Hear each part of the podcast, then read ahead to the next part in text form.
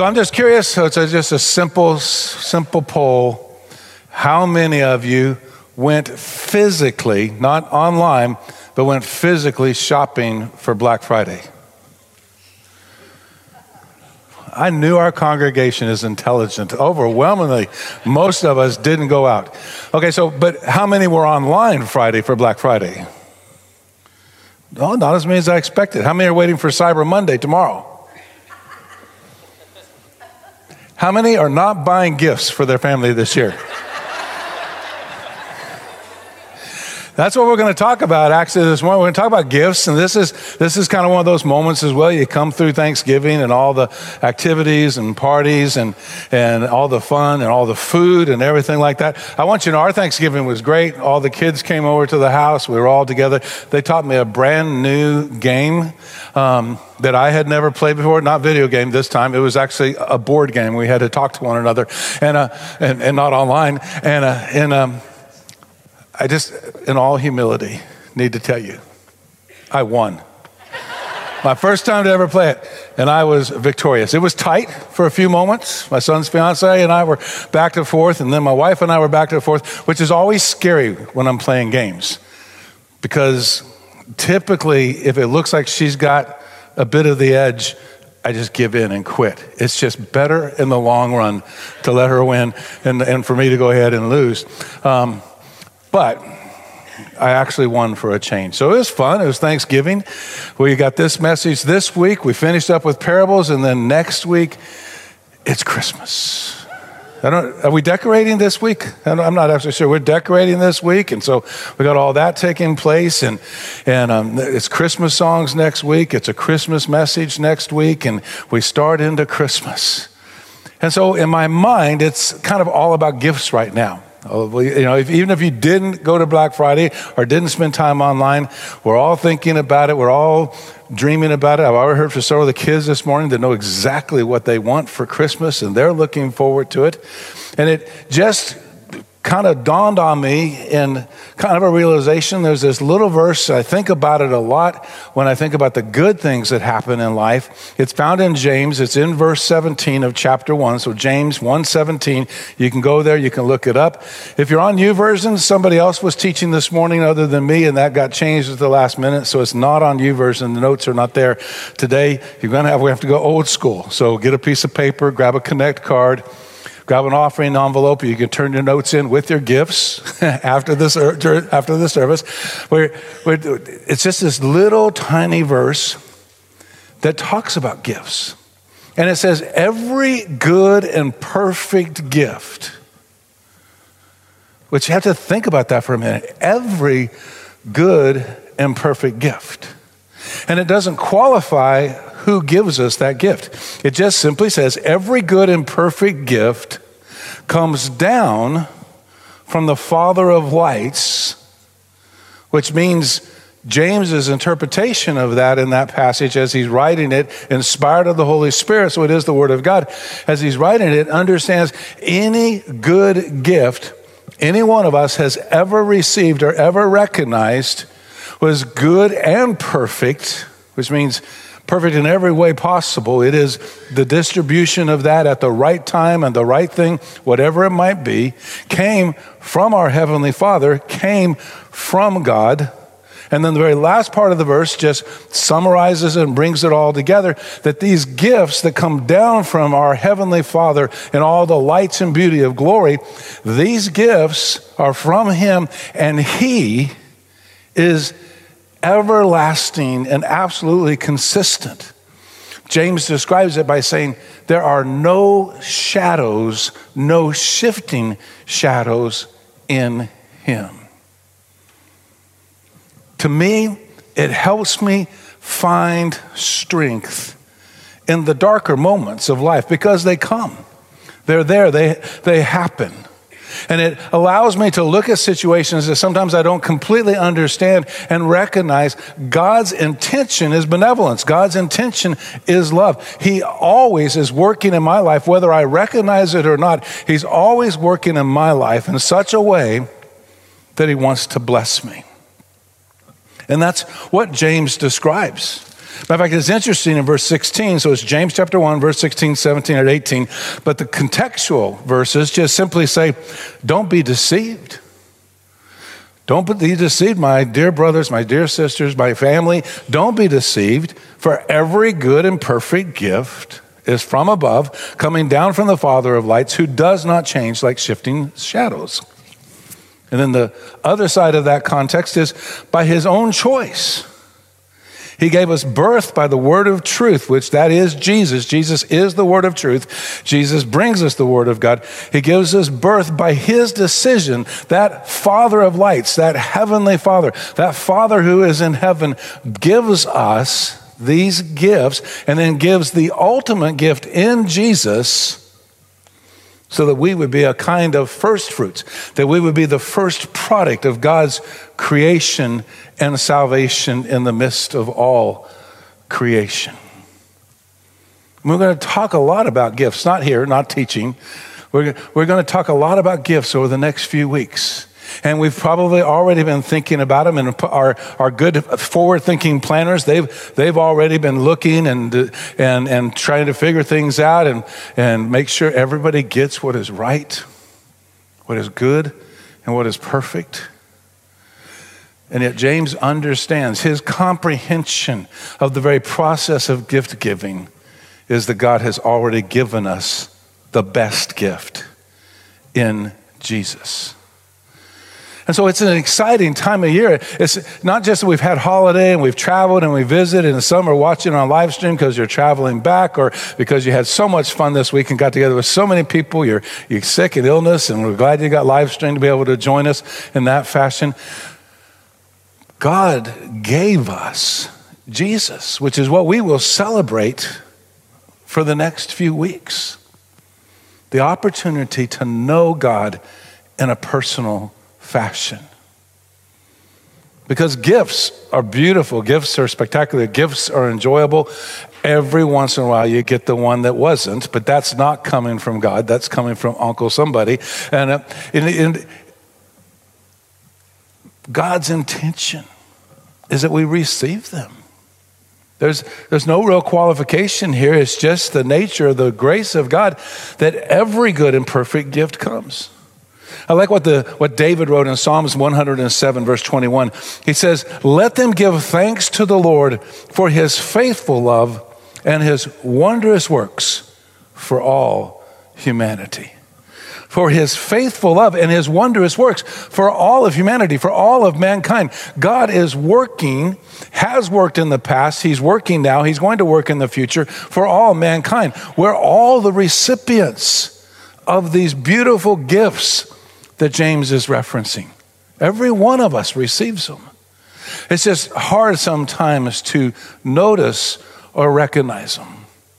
I think about it related to medical things a lot because I deal with a lot of medical issues as a pastor and help walk people through those moments, and I have to walk through those moments myself. A number of years ago, some who have been here a while might remember, I had back issues that made it impossible for me to walk. I was teaching in a stool up here, not because it was trendy, but because I couldn't stand up and had to go through the whole process, have back surgery. And I remember my doctor telling me, We're going to do this back surgery, all kinds of names that I didn't understand. We're going to do this because anything more than this is permanent and we can't change it. And it's just a one time shot. He said, But if I do this other surgery, it's not a one time shot. I'm telling you, it's not going to work indefinitely. You're going to be back here again. You're going to be having surgery again at some point in time. But if we do this, our intention is to carry over and maybe you have three four five years before you have to have surgery again and, and we can keep doing this repeatedly throughout your life don't you love it when the doc, you go to the doctor's office and he tells you hey we can take care of this but we're going to become really good friends over the next three decades. I mean, it's always so encouraging. At least he was a friendly doctor, and I could look forward to spending time with him in my future. And so he did that because he was hoping. The intent of the surgery was that there would be some discovery, some breakthrough, some technological thing that would take place, and they would understand how to address the issue and how to address it more effectively, and maybe even potentially permanent in a way that doesn't mess you up for anything else down the line. And it's been, I should have looked it up this morning, it's been seven years. So my three years turned into seven, and I have no intention to see him anytime in the near future. He's a great doctor. Half our church has had surgery from him. He's, he's a great guy and love him and appreciate him, and I'm thankful for him. But in that process of sorting all that out of my head, that we're going to do a surgery that's not going to completely finish something, it's only going to give us this kind of time out to hold on in hopes that something else would happen further down the road that would make it easier to address the issue in a more effective manner. And that's one of the times I first started looking at this verse and started thinking. I appreciate the doctor. I am grateful for his studies. I'm grateful for his experience. I am grateful for all the technology that surrounds that part of the medical industry, really all the medical industry. But I recognize, and, and these verses begin to resonate in my head. Every good and perfect gift, the gift of a medical procedure, the gift of medical knowledge, the gift of medical technology, the gift of being able to find at least temporary healing in that moment, caused me to recognize what James is saying is from above, coming down from the Father of lights. That was God's gift. It was God's gift of healing. It was God's gift of ministering. And He's working through the doctor and He's working through His staff and He's working through all the engineers and innovators in the medical industry. But it was God's gift. And that's what David is recognizing when he says, The Lord's faithful love and his wondrous works for all humanity, for all mankind. We're receiving gifts every day. And I think, at least for me, sometimes I fail to recognize the ultimate source of those gifts. And we've just come out of Thanksgiving, where we have, since Abraham Lincoln declared it, we have celebrated the necessity and the importance and the, the privilege of gratitude. But I want to shift and transition from Thanksgiving into Christmas, recognizing that the greatest gifts of my life have come from God. There may have been other conduits, other venues, other mechanisms that were in place, but ultimately it was from Him. And it's been out of His love and out of the wondrous nature of His grace and His works, His activity for us. It's easy sometimes to think He's not working. When what James is wanting to remind us is he is working. And it's obvious in the beauty of what he accomplishes. In Psalms 103, it says, But from eternity to eternity, the Lord's faithful love is toward those who fear him, and his righteousness toward the grandchildren. These gifts are coming, but they're coming multi generations and they're coming faithfully since creation. I mean, in and of itself, creation is a, an amazing, perfect, and good gift from Him. And we see it and we experience it and we recognize it, but do we really stop to embrace the gratitude of that moment and recognize, thank you for all of this? For every leaf, for every, every drop of rain, for, for every moment of sunshine, for everything in creation. It's come from Him, and it's His faithful love again, and it's for every generation. It's applicable to me. It's applicable to my children. It'll be applicable to my grandchildren. It's, it's, a, it's a process in which God's good and perfect gifts come to us from Him. And at Christmas time, we'll stop and we'll recognize Jesus is the ultimate expression of that gift.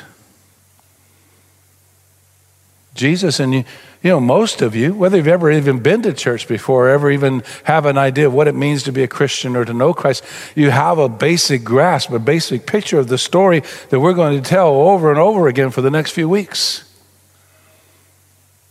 That a virgin was confronted by angels who announced to her she would give birth to a child. No simple child. No, no everyday turn of events for a family somewhere in the midst of, of um, Bethlehem, in the midst of those moments, in the midst of Galilee. No, this child would be the Savior of the world, the one who would rescue. He would be the ultimate expression of God's gift giving because now, what we've seen by faith, we will have a very short period of time that we will see in person. And in the process of the Son of God coming to earth, He would live with us, He would demonstrate how He's here to help us, to comfort us, to guide us, to move us closer to Himself, more, closer to the giver. And in doing so, would even die on the cross. And even more importantly, be resurrected and raised from the grave, conquering death, conquering sin, so that you and I might have life and might have the light of the Heavenly Father who gives these gifts from above in us and living through us and experiencing it. So it's not just the gift, it's the giver. And it's the beauty of that moment, and it's God's faithfulness. And it doesn't become a trend in one moment and not in the next. Because God does it for one generation and then turns around and does it again for the next generation. And that's what James is recognizing. He gives, the psalmist is recognizing, he gives this righteousness, this love, this gift even towards the next generation, toward the grandchildren, toward the youngest, to the littlest baby in the room. God's love is continuing to be given over and over and over again. And we're the recipients of that. He's doing it simply because He cares about us and because He loves us. By His nature, He's a giver. And He's a consistent giver that last part of verse 17, who does not change like shifting shadows. It's easy to quote, look and look at Psalms and, and let those become expressions from our own heart, like Psalms 136 that says, Give thanks to the Lord, for he is good, his faithful love endures forever. But James recognized that, that many of our experiences in life are changing and variable and ultimately unreliable and undependable. You could get all excited about a gift. You could get all excited about the one who's giving it to you. But do you have confidence that it is a lasting gift? I mean, I'm talking to the parents for the most part now, but how many times as a parent have you gone and purchased a gift for your kids that they just have to have, or it's not going to be the Christmas that they think it's supposed to be? And you know, as you're checking out, this gift has a lifespan. And if it's a toy with electronics and parts, and you're giving it to a son, the lifespan is exponentially short. I mean, you know. How many times do we give a gift we know isn't going to be used, isn't going to be workable, and is going to fall apart, will be damaged, will, will wear out, whatever the circumstances are. And we know that in advance. We're, we're surrounded by the temporal nature of our humanity. We know it. And so it's a natural reaction when we talk about gifts and giving, and we talk about receiving those gifts, or even being the giver in this case, and knowing that those gifts have a limited shelf life. I mean, some things last. And then you get to be my age and you realize, okay, this lasts, we still have it, and our kids are going to get it. And what was initially a gift and a moment of grace is now a liability because they don't know what to do about it. But we kept it all those years, and so now they feel guilty. You can't just run it over to the resale shop. What are they going to do with it? Maybe they hold on to it and it's just going to go to, and so down the line, those things that are so called built to last, they just continue but with no purpose and, and, and for the most part, no real drive on the part of the recipients because it loses its meaning and significance over time. We live in a temporal world. We understand that. We see it. We experience it. We're, we're a part of it and we recognize it. And so we are by nature environmentally challenged to think in terms of eternity or to think in terms of any kind of permanence because we just simply don't expect it to last.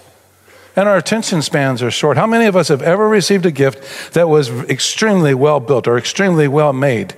And after a few years, you're looking at it and you're knowing that somebody gave it to you, but you're really wanting a newer style. Even if the material lasts, our attention span doesn't last. And James understands this. And there's no reason to want anything new. There's no, there's no reason to be doubtful or cynical or skeptical about what you're receiving when it comes up from a good and perfect gift that our Heavenly Father, who is the Father of all lights and the, the Father of all things that are blessings to us, gives it to us because He doesn't change like shifting shadows. He's eternal. Psalms 107 says, Give thanks to the Lord for he is good. His faithful love endures forever. Sometimes I doubt the permanency of God because of my inability to live through faithfully or to endure or to persevere. But my inability to last doesn't in any way reflect on God's ability to bless in every moment. We were talking in the office this morning, and we coined the phrase. Pastor Cody thinks I need to start a new blog. And the phrase, and what we, what we were talking about is how I really don't want to be resurre- resuscitated because I'm looking forward to resurrection. And we're talking about Lazarus. Lazarus is found in John chapter 11. And Lazarus is a man who passes away. Jesus isn't there at the time. The scene's very dramatic. His sisters are upset. They're crying. They're even kind of angry because Jesus couldn't be there in time. He passes away. Jesus shows up. He challenges them to recognize that Jesus himself is the resurrection and life. He's the one that holds life in his hands this gift of a baby we'll celebrate becomes a man who not only can teach, but will do miracles that are amazing and astounding. And Jesus brings Lazarus back from the dead. And we were speculating. There's a bunch of pastors sitting around. We talk about weird things sometimes. It's just who we are. And we talk, we're speculating well, where was Lazarus in the interim period? While, while he was dead and waiting for Jesus to show up to comfort his sisters and to bring him back to life. Did he get to see heaven in that moment? Was it like a, a waiting room or was he just like unaware? We don't have that information. But everything in Scripture indicates the moment you die, you're immediately in the presence of God. And so I was picturing Lazarus as they, as Jesus tells them, "Hey, move the stone back, open it up," and Jesus calls out, "Lazarus, come out!" And I was picturing the crowd's amazed. They're happy. They're joyous. I'm imagining, I'm imagining Lazarus looking around going, I'm still here. I mean, he, the joy of our faith is we have something to look forward to when this is over with. I got to be honest with you, I'd be disappointed. Not that I don't love my family, not that I don't love you, but you all are going to eventually get to where I'm going, one way or the other. Thinking, wow, and then in Lazarus' case, in case you're not familiar with the story, within a week of Lazarus' new life after he's been, after he's been resuscitated and brought back to life, the, the, the legal authorities and the religious authorities are plotting to kill him because they don't like his testimony because his testimony is validating who Jesus is. And so we're told that immediately they're plotting. Hey, Lazarus, welcome back. Sorry, you know, sorry you died. Glad you're back. We're going to have a party next week. We're all getting together, but don't drink the punch. Because they're trying to kill you. You know, make sure the dog eats your part of your dinner before you do. I don't want to be resuscitated and be back. I want to be resurrected. I want to be there. Because there is eternity with this God who is the God whose faithful love endures forever. It's never going to break, it's never going to wear out, it's never going to get old because it's the nature of His love for us. It doesn't change like shifting shadows. everything in our life changes. The trends changes, the clothing changes, the jobs change, the, the, the, what's popular changes. Everything in our lives are temporal by nature, except if you've made the decision to trust in Jesus and believe in Jesus and make him the Lord, the one who's in charge of your life, giving him control, that doesn't change. He's always faithful, he's always loving, and he's always there. Timothy is a protege of Paul, and Paul writes Timothy, and in his letter, he, in a sense, blesses God. He says, Now to the King eternal, immortal, invisible, the only God, be honor and glory forever and ever. Amen. A God who gives us gifts regularly, and those gifts are good and perfect a God who gives us gifts out of his heart, even in eternity. A God who gives us gifts out of the eternal nature of who He is, and so that it doesn't shift and change on us and change or wear out or get old. That God is worth thanking because He's doing it every single day for each and every one of us. So I just want to encourage you as we transition from Thanksgiving and start to move towards Christmas, be thankful for the greatest gift Jesus. And knowing Jesus is a life changing experience. And if you don't know him, then meet him and enjoy this Christian Christmas with a new perspective as a Christian, as a believer. Meet Jesus, know Jesus, trust Jesus, let Jesus be in control, let him live in and through us and receive a gift that will never change, even though receiving the gift changes everything else. And so I don't know what it is you're going to face this week. Maybe it's troubles at work, maybe it's hard things at school, maybe it's something somebody said, maybe it's something that's going on in your life. It may be issues related to any number of things health, economy, anything at all. We all have the potential to face difficult things this week. And I just simply want to remind you that the nature of God's love for us is such that this week, in the midst of the hard things, God is giving a gift. And it's a perfect gift. And it's from His heart coming down from heaven because of His love. And He will not change and will not let us down in any way.